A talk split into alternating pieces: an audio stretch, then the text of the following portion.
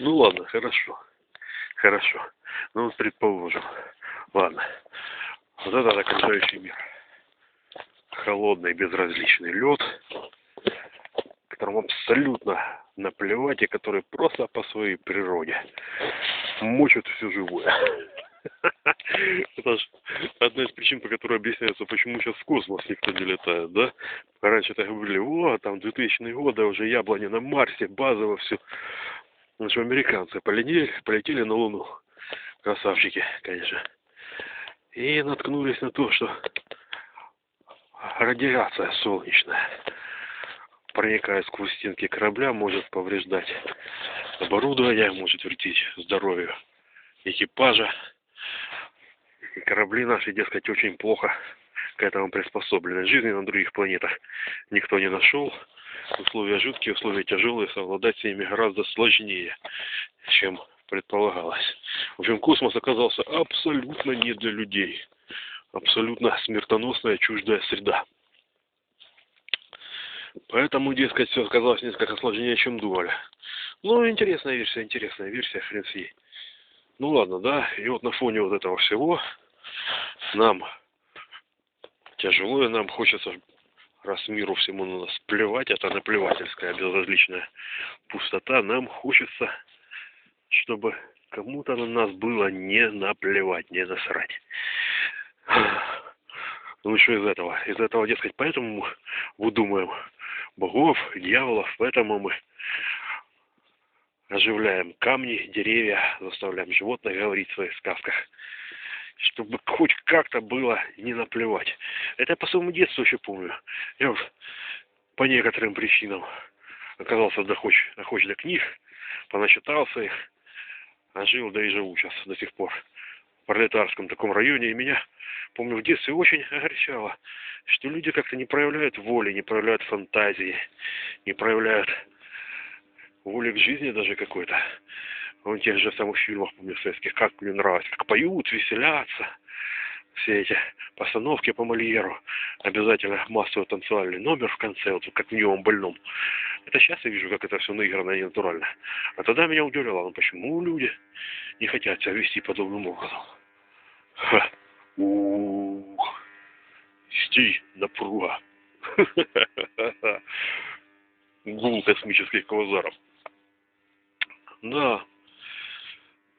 И я в определенный момент, когда вот увидел, что ну, даже сверстники мои собираются на скамейках и тупо молчат, сидят.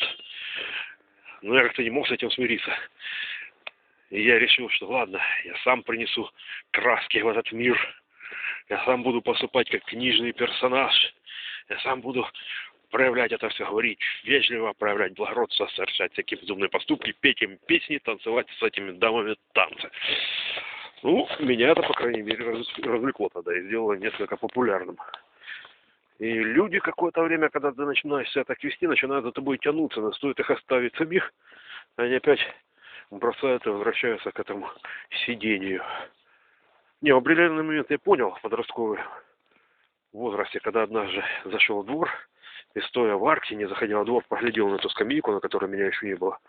И я увидел то, чего не видел, когда находился вблизи.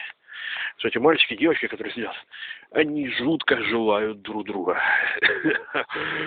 Но ничего не предпринимают, потому что правила приличия сдерживают их. Вот эта вот сдержанность и подавленность, она вот как раз присутствовала. Я понял, что ни песенки этим мне не нужны там, никакое там поведение, ни интересные истории. Я ожидал, что раз будешь рассказывать интересные истории, тебе будут рассказывать их в ответ. О, кстати, собаки, собаки. Уже дворняжка в авансовом поколении. Да, Конрад писал предположение, что собака происходит от золотого шакала, и поэтому наши дворняжки дикие, они становятся рыжими, наверное, рано или поздно возвращаются в дикую форму, так же, как полосатая краска дикая появляется у кошек. Может быть, может быть. Обожаю этих рыжих дворовых псов. Наши, наши динго, наши космические динго. Они же такие есть. Был у нас в деревне пес, жулик, такого же окраса. Старый долго прожил. Потом пришло время, в лес ушел и не вернулся. Деревня у нас была на опушке леса. Собаки часто старые не возвращались из леса. то ли просто сил у них не было чем-то там совладать. Ну, действительно не возвращались. Уходили как слоны кладбище. Кто его знает, что там с ними происходило. Это одна из таких собачьих тайн. А, ну так вот, ну все-таки, все-таки у людей появлялось желание как-то изменить, как-то предотвратить, как-то разукрасить этот мир вокруг себя. А для кого-то может заглушить этот голос желания, который нельзя проявлять. Да? Это дедушка Фройд об этом учил. И люди придумывали, люди придумывали, люди назначали, называли. Да. И кажется, мне есть еще одна штука, еще одна штука.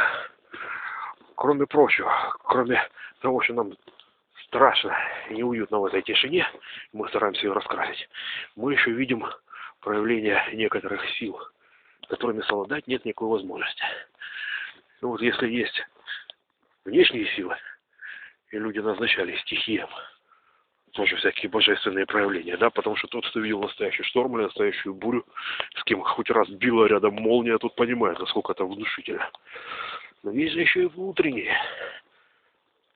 Сейчас вот в связи с тем, что наука много об этом узнала, уже совсем не ученые люди, а вполне себе прозаические рекламщики, политики, торговцы начали эти знания о человеческой натуре использовать. И поэтому мы чаще и чаще натыкаемся на вот эти вот методы грубой манипуляции, потому что пользуются этим часто люди далеко не талантливые.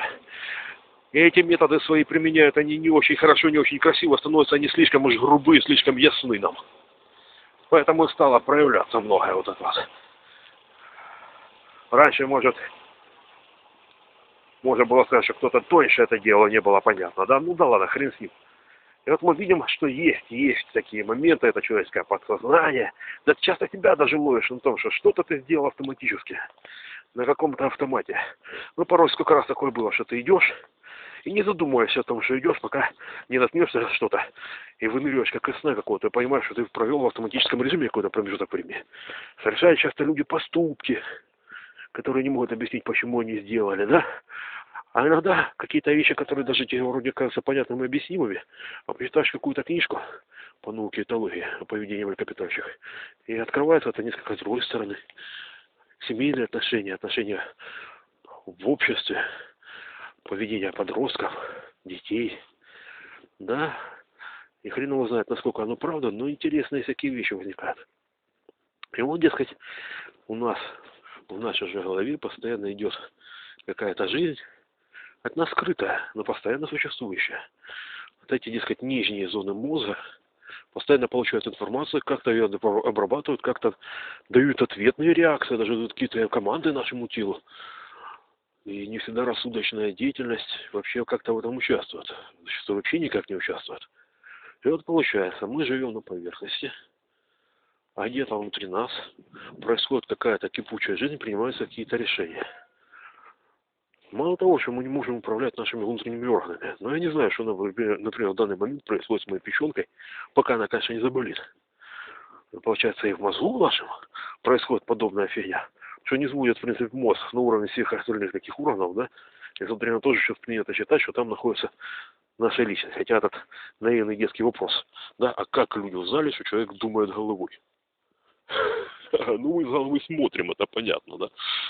Ну, думаем мы головой, а почему раньше говорили про сердце, про живот? Они что, и свою личность переносили, ощущали себя там? Вот интересно, вот я вот сейчас говорю, но действительно чувствую, как будто я нахожусь где-то у себя в голове. Вот это мое я. А те самые, например, индусы древние или китайцы, они что, действительно ощущали себя в районе солнечного сплетения или в районе сердца? Насколько сильно мы с ними отличаемся? удивительная штука. Ну, так вот. И вот что получается, как говорят, что это нижние зоны мозга, это то, что нам досталось от рептилий, от рыб. Это инстинкты, выработанные миллионами, миллиардами, несколько сотнями миллионов лет отбора, абсолютно без системного, просто кто-то умирал, у кого неудачные реакции были, у кого были удачные реакции, тот выживал – и его устройство мозга, которое устройство с особенностями функционирования, физиологии мозга, то, как устроен работает его мозг, потому что это как есть мясо, это может быть закодировано в венах, передавалось его потомкам.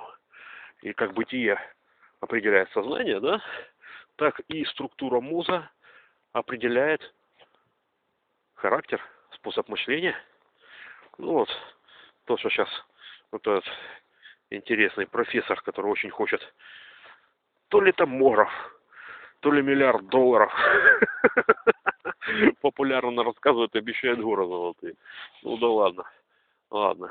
Хорошо, если это та же самая история, по которой ученые рассказывают публике пугают ее коллайдером, метеоритом и прочее, чтобы получить просто деньги на исследования, потому что грантодателям те же самым трудно объяснить, на что пойдут эти бабки. А так, какой-то хайп, на котором тоже можно заработать бабла, поднять шум. Но если он ради этого, то и слава богу. А может человеку просто бабки нужны. Хрен знает. Ну вот он тоже. Савельев, Савельев, профессор Савельев.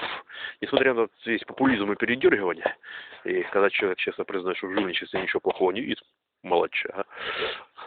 Ну так вот, что выходит-то? Вот он тоже решил, определенные структуры мозга, определенные особенности его морфологии, строения во многом влияют на поведение. Ну, например, у тебя менее развиты лобные доли мозга, да, и ты более агрессивен и менее рассудочен. То же самое, что часто мы видим у наших современников. Неспособность к отвлеченным каким-то мыслям, отвлеченным понятиям, эмоциональность, стихийность поведения, неспособность эту эмоциональность свою оценить. Вот это вот Вроде как говорят, что как раз подавленностью лобной доли и связано. Что его знает. Вот если римляне жрали свинца, это их травило, и во многом, возможно, предопределила странность поведения римской элиты и падения Римской империи. Если во времена христианской Европы грибок, поражавший зерно, отравлял масса населения вызывал у них галлюцинации, пляски святого Вита, эрготизм, и тоже таким образом влиял определенным образом на культуру, через эти видения, безумие, массовое сумасшествие, то как возможно сейчас? Компьютеры, сотовые телефоны, постоянный недосып, перегрузка, засиживание. За компом допоздна, как оно может влиять? Может, оно действительно будет вот эта вот эпоха, больных мозгов тоже, больных по-другому. Я вот просто что, я к другому говорю.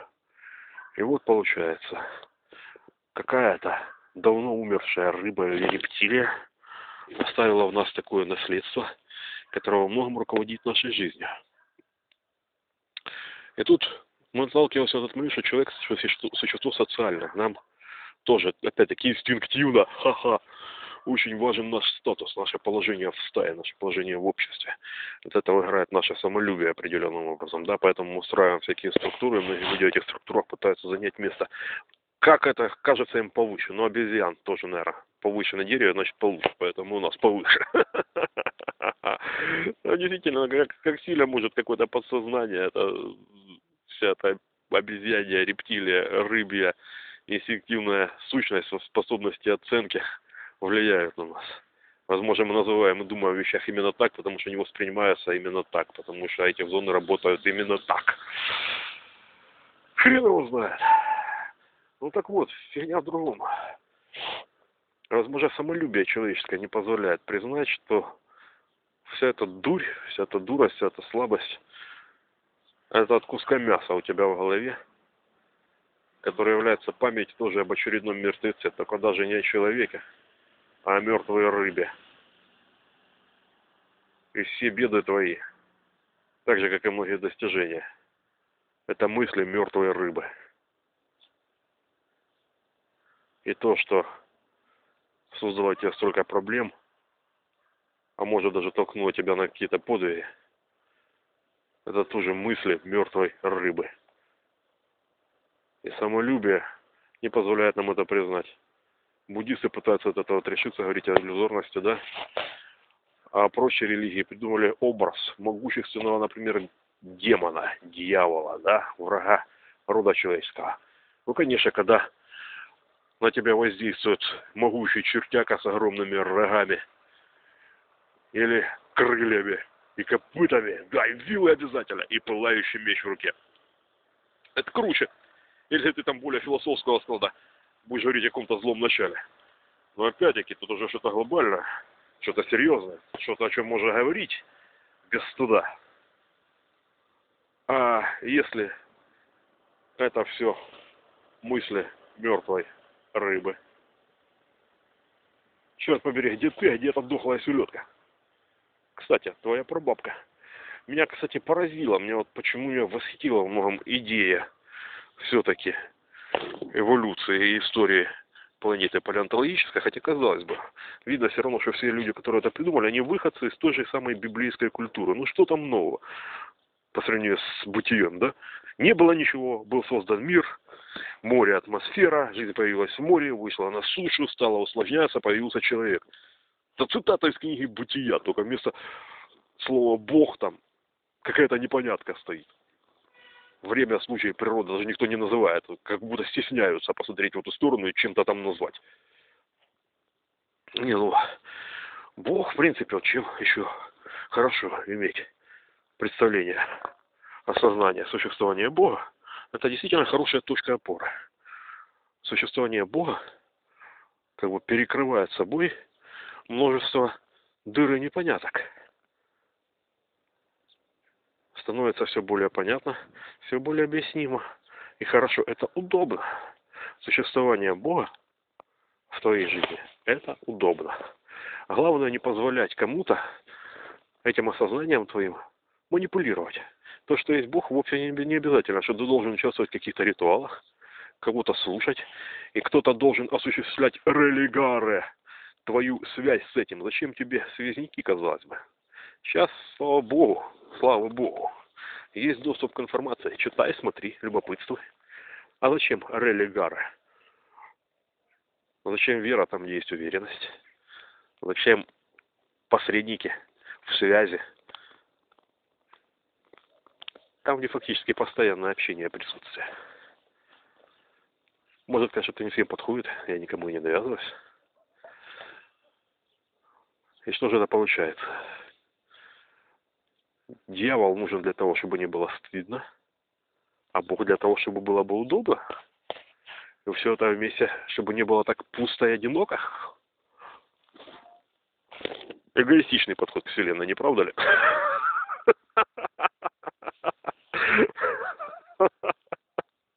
С другой стороны, а что у меня еще есть?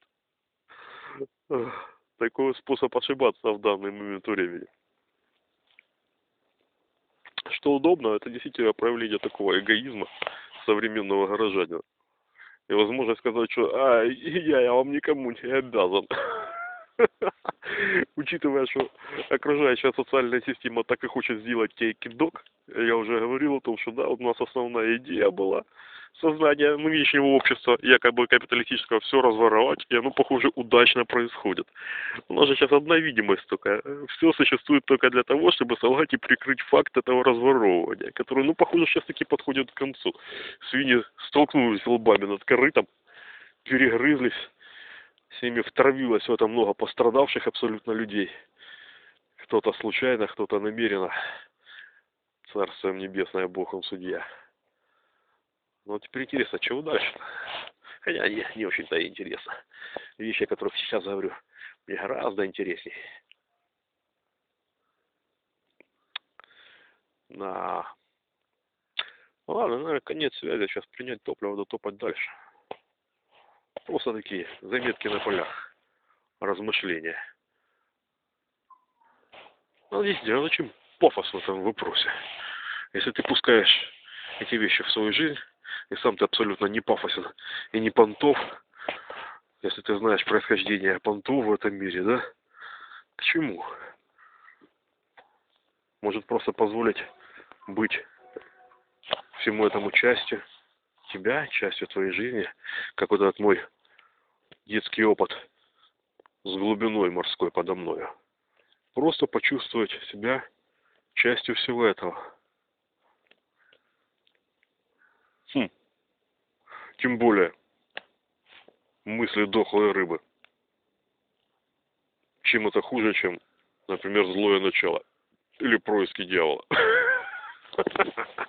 Тем более за этими вещами, за этими словами висит уже такой груз, который тоже так тяготит, так стремает и обязывает, что почему бы и нет. Ну да, ритуал волшебная штука. Ритуал позволяет себе объяснить многие вещи и позволяет помочь поверить в это.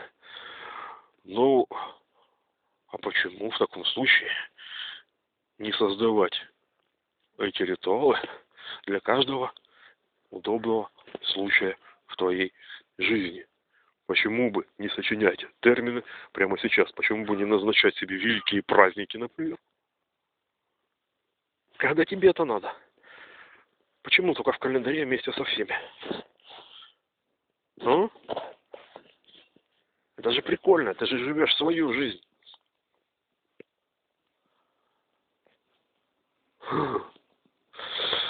Да, я вот говорю это, записываю, а потом положу в интернет. Возможно, во многом это еще потому, что я не вижу никакой возможности поговорить об этом с кем-то из людей. Нет, иначе я не пытался об этом говорить многократно. Но не слышу того отзыва, отклика. Не вижу собеседника. я теперь знаю, что понимание невозможно. Ты к какому-то вещи, к какому-то пониманию идешь через весь свой жизненный опыт. День за днем, событие за событием, встреча за встречей, книга за книгой. И чтобы человек понял тебя, он должен пройти примерно то же самое, иначе он все интерпретирует по-своему. И часто смотрю у людей подобный опыт, но совершенно другой. Возможно, поэтому у нас разница в этом понимании. Я говорю, как это что-то плохое. Я говорю, что это просто уже что-то ненужное. Но я вот говорил об этом компьютерном интеллекте где-то там, в будущем, во времени, в расстоянии. Возможно, ты сейчас это увидишь, прочтешь это может быть, даже как-то поймешь, интерпретируешь. Это было бы забавно. Может, он уже сейчас и есть там.